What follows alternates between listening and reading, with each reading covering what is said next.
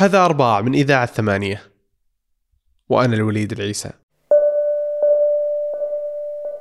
كل يوم ولمدة ثمان ساعات ننام. ننفصل عن العالم وعن أنفسنا لندخل حالة من الاسترخاء مع تغير في درجة الوعي. ولكن وبالرغم من أننا نقوم بهذا الفعل يوميا من أول يوم في حياتنا إلى آخره لو أسألك وش النوم وليش نحتاجه؟ هل بتعرف بالضبط؟ كان النوم وكل ما يتعلق فيه من تعريفه وحاجسه والأحلام والأمراض فيه كلها أمور شائكة من فجر التاريخ. فحاول المصريين القدامى والفلاسفة اليونانيين وأغلب الحضارات فهمه إلا وأن حتى اليوم ما تزال هناك أمور غير مفهومة متعلقة به. دكتور يوسف القرشي متخصص في النوم وأمراض التنفس فيه. ما التفسير العلمي خلف الأحلام ومراحل النوم وجودته؟ وقبل ذلك وش النوم أصلاً؟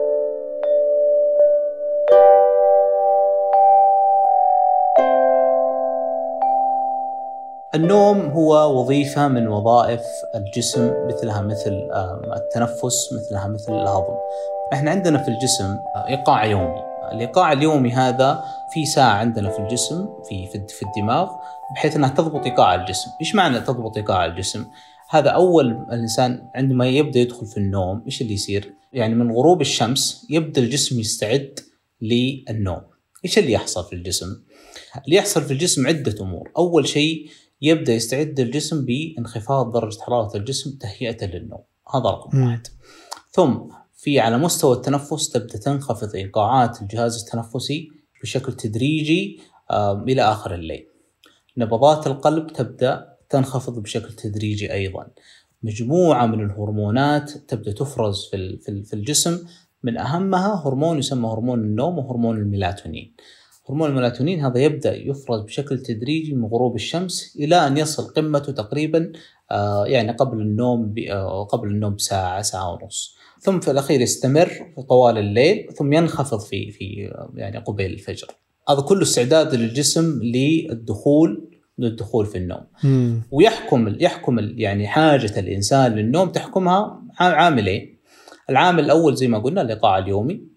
والعامل الثاني آه اللي هو حاجة الإنسان للنوم أو يسمونها السليب بريشر كمية الاستيقاظ اللي كنت اللي كنت جالس فيها في اليوم اليوم الماضي. مم. مثلا والله إذا جلست 24 ساعة حاجتك للنوم بتزيد.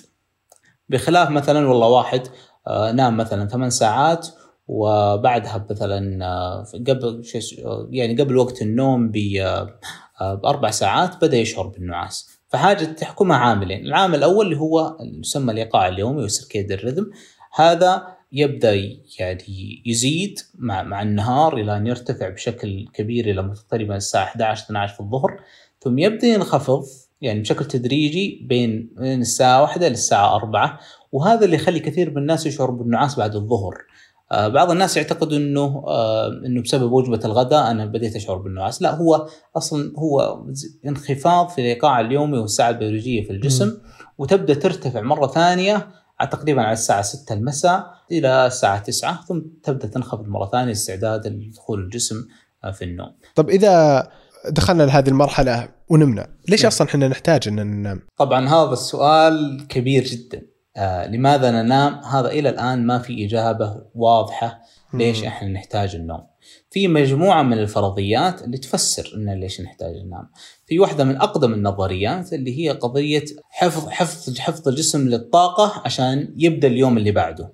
آه شيء يسمونه؟ energy conservation لكن من الحقيقة من يعني أحدث النظريات وأقواها هم اثنين آه اثنين من العلماء آه في في جامعة ويسكونسن ماديسون واحدة اسمها سيريلي واحدة اسمها تونوني وواحد ثاني اسمه تونوني. علماء إيطاليين. هذول إيش قالوا؟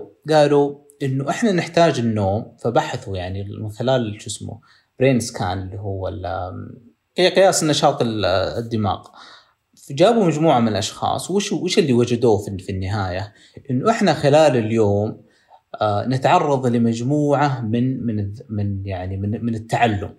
آه، نحن نتعلم أشياء جديدة في النهار نقابل أشخاص جد يعني جدد آه نبدأ نتعلم مهارات جديدة. الدماغ يستقبل كل هذه المعلومات فيزيد اللي هو التشابك العصبي. في بين كل خليه وخلية في المخ في زي زي منطقة التشابك العصبي اللي هي يسمونها ال synapses هذه ال synapses كل ما تعلم الإنسان شيء جديد تبدأ يصير التشابك بينها قوي جدا. فاللي يحصل في قبل النوم إنه تكون هذه الترابط العصبي يكون في قمة أو أو في اوج في أوج هذا الترابط. في النوم يحصل ارتخاء لهذا لهذا الجسم وهذه الخلايا العصبية. فإيش اللي يصير؟ الذواكر اللي تعلمناها خلال اليوم تنتقل من الذاكرة قصيرة المدى إلى الذاكرة طويلة المدى. في عملية معقدة جدا. مم. يعني واحدة من من أكثر يعني التعقيدات فيها إنه ليش بعض المعلومات تنتقل فعلا إلى إلى الذاكرة طويلة المدى وبعض المعلومات ما تنتقل.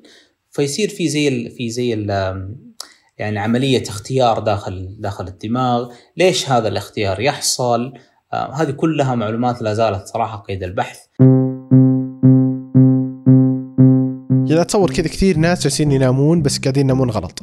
يا أما إنها ساعات قليلة يا أما إنه مثلا ما أدري يعني هل الأرق له دخل في جودة النوم.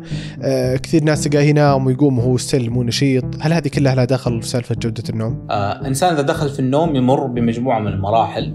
عندنا قسمين قسم اللي هو النوم آه، آه، مصاحب لحركة العينين السريعة ونوم غير مصاحب للنوم لحركة العينين السريعة. كل كل دورة للنوم تقريبا يحصل لنا أربع أو خمس دورات خلال النوم. كل دورة مدتها تقريبا 90 إلى 110 دقيقة في في الليلة. يبدأ يدخل الإنسان المرحلة الأولى من النوم اللي هي مرحلة بين اليقظه وبين المنام بعدين يدخل مرحلة المرحلة الثانية مراحل النوم يحصل فيها موجات الدماغ اللي لها علاقة بالذاكرة. ثم يدخل الإنسان في النوم آه، في النوم العميق بعده يدخل في مرحلة اللي هو مرحلة الأحلام. فهذه تقريبا الدورة كل دورة تمر في يعني أربع أو خمس مرات خلال الليلة الواحدة. طبعا عشان تفسر جودة النوم إحنا لازم الإنسان يمر بهذه المراحل وينام بشكل متواصل من دون تقطع. هذا إنسان نقول له والله حصل حصل له يعني عنده جودة نوم عالية. إذا مر بهذه المراحل وما صار يعني يستيقظ أكثر من مرة خلال اليوم فهذا إنسان نقول والله جودة النوم عنده عالية. يعني المعيار انها ما تنقطع.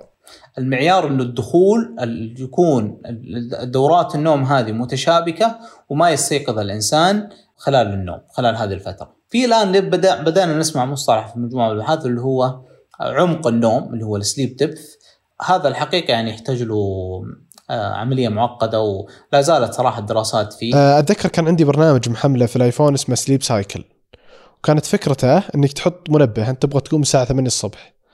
فتخلي الجوال مشتغل جنبك وهو يقول إنه هو يناظر النوم حقك. ويشغل المنبه يقول لك حدد لي نص ساعة. مثلا تقول أنا أبغى أقوم من 8 ل 8 ونص. هو يشوف النوم حقك. في الوقت اللي أنت ما تكون فيه في النوم العميق تكون في النوم اللي فوق يشغل المنبه حقك. أنا ما أدري هل هو فعلا يقدر يقيس أصلا؟ آه طبعا واحدة من أكبر المشاكل في قياس جودة النوم إنه أصلا ما عندنا وسائل دقيقة تقيس جودة النوم. فكل يعني كل البرامج كل التطبيقات كل اللي هي يسمونها الأجهزة هذه اللي تلبس مثل الساعات وغيرها هذه كلها ما هي بدقيقة في قياس النوم. بس أنا حسيت إن البرنامج صدق يعني يسوي الشيء هذا أحس ما أدري يعني. إنه يشغل لي نغمة هادية بس بوقت أقوم بسرعة. بينما لما أحط المنبه حق الآيفون هذا العادي هو هو كيف يشتغل أصلا؟ عشان عشان لازم تفهم كيف يشتغل. هو يقيس والله أنت مجرد شغلت البرنامج آه يبدأ يقيس اللي هو قبل شوي قلناها 90 إلى 110 دقيقة. ويحسب إنه والله أنت بتنام مثلا ست ساعات سبع ساعات على حسب م. الوقت اللي أنت تبغى تستيقظ فيه. ويحسب كل كل cycle يحسبها مثلا 90 دقيقة. فهو يعني يصحيك بناء إيوه بناء على هذا الجسم لكن ما في شيء يقيس جودة النوم. أفضل شيء اللي هو إحنا شيء شيء يسمونه ال polysomnography ونجيب شخص ينام عندنا في المستشفى ونحط عليه مجموعة من الأقطاب على الرأس. أقطاب الرأس هذه تقيس موجات الدماغ ونعرف الإنسان والله في اليقظة في المنام في أي مرحلة من مراحل النوم م. هل استيقظ ولا ما استيقظ. كيف ممكن نحظى يعني بجودة نوم عالية؟ يعني هو شيئين هل مثلا في كذا أشياء علمية تقول لك عشان تكون جودة نومك عالية سوي كذا كذا كذا كذا؟ والشيء الثاني هل مسألة آه، آه، الليل والنهار تفرق؟ يعني آه، أنا أنا بتوقع كذا بقول أوه الجسم ما يدري انه برا الساعة 8 الليل ولا الساعة 9 الصبح.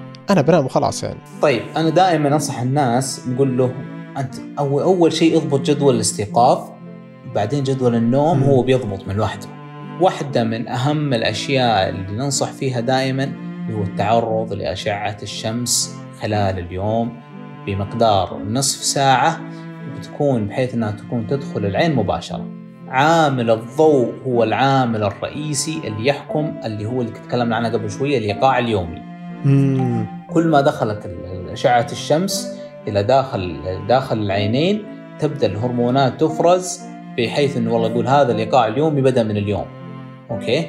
وهو اللي يضبط. يضبط هذه الساعة اللي نسميها إحنا الساعة البيولوجية. الشيء الثاني إنه يكون فيه آه ما يكون فيه آه شو اسمه آه اللي هو نوبات نعاس خلال اليوم. آه إلا الناس اللي متعودة والله إنها تأخذ قيلولة قبل الظهر ولا بعد الظهر. مم. هذا هذا شيء يعني موضوع القيلوله موضوع ثاني. آه، موضوع الرياضة الرياضة الرياضة مهمة جدا. آه، يعني تحفز للنوم لكنها تكون قبل النوم آه، أقل شيء أقل شيء أربع ساعات قبل قبل النوم. موضوع التغذية الجيدة إنه الإنسان. يتغذى بشكل جيد ما يكون في والله وجبات دسمة مثلا قبل النوم. هذه هذه كلها كلها عوامل يعني تساعد على الحصول على جودة نوم بشكل جيد. الشق الثاني من السؤال اللي يتكلم عن موضوع النوم الليل ونوم النهار طبعا في فرق في فرق يعني بشكل كبير جدا. شفت إحنا يوم تكلمنا قبل شوي نقول النوم يحكم ايقاع يومي. إلا. أي البح الأبحاث الآن ما تقول بس النوم هو اللي يحكم ايقاع يومي. تقول إنه كل خلية في خلايا الجسم يحكمها إيقاع يومي. في وظائف ما تتم إلا في النهار وفي وظائف للجسم ما تتم إلا في النهار. خذ مثلا على سبيل المثال آه، هرمون هرمون النمو. هرمون النمو ما يفرز إلا في الليل وخلال النوم. فأنا أعتقد إنه من أكبر الجنايات على الأطفال اللي يسهرون في الليل ولا ما ينومون إلا بشكل متأخر. في دراسة في 2018 جابوا مجموعة من الأشخاص آه، جابوهم إلى إلى معمل اختبارات النوم. آه، مجموعة من الأشخاص شو اسمه ناموا في الليل ومجموعة من الأشخاص خلوهم ينامون في النهار. وجدوا الفرق بين هذول المجموعتين. مق- مقدار النوم ثابت عند عند الجميع. مقدار آه، تحكموا بكل العوامل الأخرى. اللي مم. عوامل التغذية عوامل الإضاءة درجة حرارة درجة حرارة الغرفة كل شيء تحكموا فيه. يعني بنفس بنفس المقدار. وجدوا إنه ال- المجموعة اللي نامت في النهار وجدوا إن عندهم اضطراب في 100 بروتين في الدم أشياء لها علاقة بال- بالجلوكوز مستوى الجلوكوز أشياء لها علاقة آه. بمستوى المناعة أشياء لها علاقة بوظائف شو اسمه الوظائف التنفسية والقلبية 100 بروتين اضطربت للناس اللي ناموا خلال النهار مقارنة بالناس اللي اللي هم ناموا خلال الليل فايضا ترى نوم النهار ونوم الليل يعني من أكبر العوامل اللي يؤدي لها اللي هو زيادة السمنة يعني واحدة من واحدة من الدراسات شافت عند فئران التجارب آه، جابوا فئران تجارب وأعطوهم نفس ال- اللي هو نفس السعرات الحرارية في النهار ونفس السعرات النهارية آه، لل- للمجموعة الثانية في الليل. تحكموا بمستوى. السعرات الحرارية.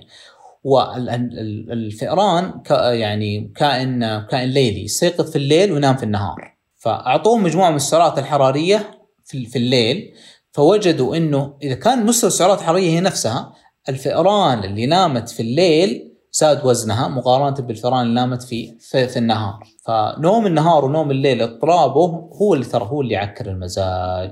الإنسان يوم يبدأ يستيقظ في الفجر هرمون الكورتيزون يبدأ يفرز. درجة حرارة الجسم تبدأ ترتفع.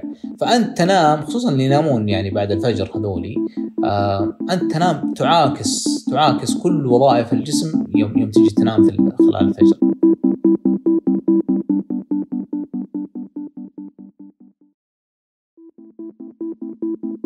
فيه شيئين شيء يساعد وشيء ما يساعد. الشيء اللي يساعد على النوم أو ناس بعضهم ياخذون اللي هو حبوب النوم. حبوب النوم بالنسبة للناس اللي ياخذونها اللي مو حالة مرضية والكافيين يمنع الناس إنها تنام. هل صحيح إن هذا الشيء يساعد فعلا وجيد وهذا شيء سيء؟ آه هو النوم لها تاثيرات يعني كبيرة جدا فابدا إحنا ما ننصح يعني بالحبوب النوم إلا تحت استشارة طبية وفي حاجة لها يعني شديدة يعني حتى شوف مثلا موضوع الأرق اللي هو من أكثر أكثر أمراض النوم شهرة مم. أفضل علاج للأرق الآن ما هو ما هو بحبوب آه هو علاج معرفي سلوكي وش فكرته؟ علاج معرفي سلوكي هذا يتعلق ب بجدول النوم كيف تضبطه عدد ساعات النوم في شيء يسمونه اللي هو تنقيس عدد ساعات النوم لمدة معينة إلى أن يبدأ يتولد يعني حاجة للنوم تحكم بالإضاءة تحكم بدرجة حرارة درجة حرارة الغرفة وحبوب النوم الحين تصرف بدون آه، وصفة طبية صح؟ آه، حبوب حبوب الميلاتونين اللي هو اللي هو هرمون النوم توجد في الأسواق من دون يعني من دون وصفة طبية. في كل العالم كذا هذا شكله؟ لا مو كل مو كل العالم. يعني في أمريكا موجودة في في أغلب الصيدليات لكن في أوروبا لازم وصفة طبية. آه، عندنا في السعودية وما أدري عن دول الخليج بس في السعودية موجودة يعني تحصلها في مو في كل الصيدليات لكن تحصلها في في بعض الصيدليات موجودة. فيه بنادول نايت والطقة هذه. هذه هي نفس الفكرة؟ آه هذه تساعد للنوم. لا هي طبعا مختلفة عن الميلاتونين الميلاتونين هو زي التركيبة الكيميائية من الجسم نفسه أصلا. آه يعني بإذن الله حتى أضرارها آه يعني أخف بكثير من ال... لكن المداومة مثلا على بنادول نايت وكذا لا ابدا. هذا ما ينصح فيه. آه، إذا اضطر الإنسان وتلخبط جدوله يعني ممكن يأخذ حبوب ميلاتونين لمدة ما تجاوز ثلاث أيام خمس أيام بالكثير إلين ما يبدأ يضبط جدول النوم. لكن مم. لازم يكون معاها اللي هو آه، ضبط وقت الاستيقاظ وقت النوم ولا بتاخذ طبعا بوقت معين ولها يعني وصفة معينة يعني ما مو اي أحد يأخذها. أه أنا ما قد جربتها صراحة بس كل اللي اعرفهم جربوا أي شكل من أشكال حبوب النوم يقولون آه، يعني النوم يكون سيء جدا. تنام كثير وتقوم وتحس نفسك ما نمت ولا ساعة تكون تعبان طول الوقت. ولكن اللي أنا دائما أجربه أنا دائما أشرب أشرب ك... يعني أشرب أشياء فيها كافيين كثير. فدائما أشرب قهوة وأشرب شاهي وأشرب كثير منها يكون قبل النوم. يعني قبل ما انام ساعة بس إني أروح وأنام عادي يعني. أي. هو طبعا في يعني الكافيين كثير من الدراسات الآن تقول إنه الكافيين إذا كان آه، بلا كافي لوحده ما في حليب وكذا هذا بإذن الله إنه جيد وحتى حتى في بعض الدراسات تقول إنه يطول العمر وجيد لوظائف القلب وكذا. لكن هذا أهم شيء يكون آه، قهوة سوداء من دون اي أي إضافات ثانية. القهوة تأخذها في النهار آه، طبعا تزيد تزيد تزيد نشاط الجسم إحنا نعتقد انها جيدة لكن المفروض الإنسان ما يأخذها قبل مثلا قبل وقت النوم بساعتين آه، ثلاث ساعات لأنه تبدأ تأثيرها تقريبا بعد ست ساعات يبدأ يختفي تأثيرها. في بعض الناس والله يقول لك أنا أشرب قهوة بعدين والله يجيني النوم شو اسمه.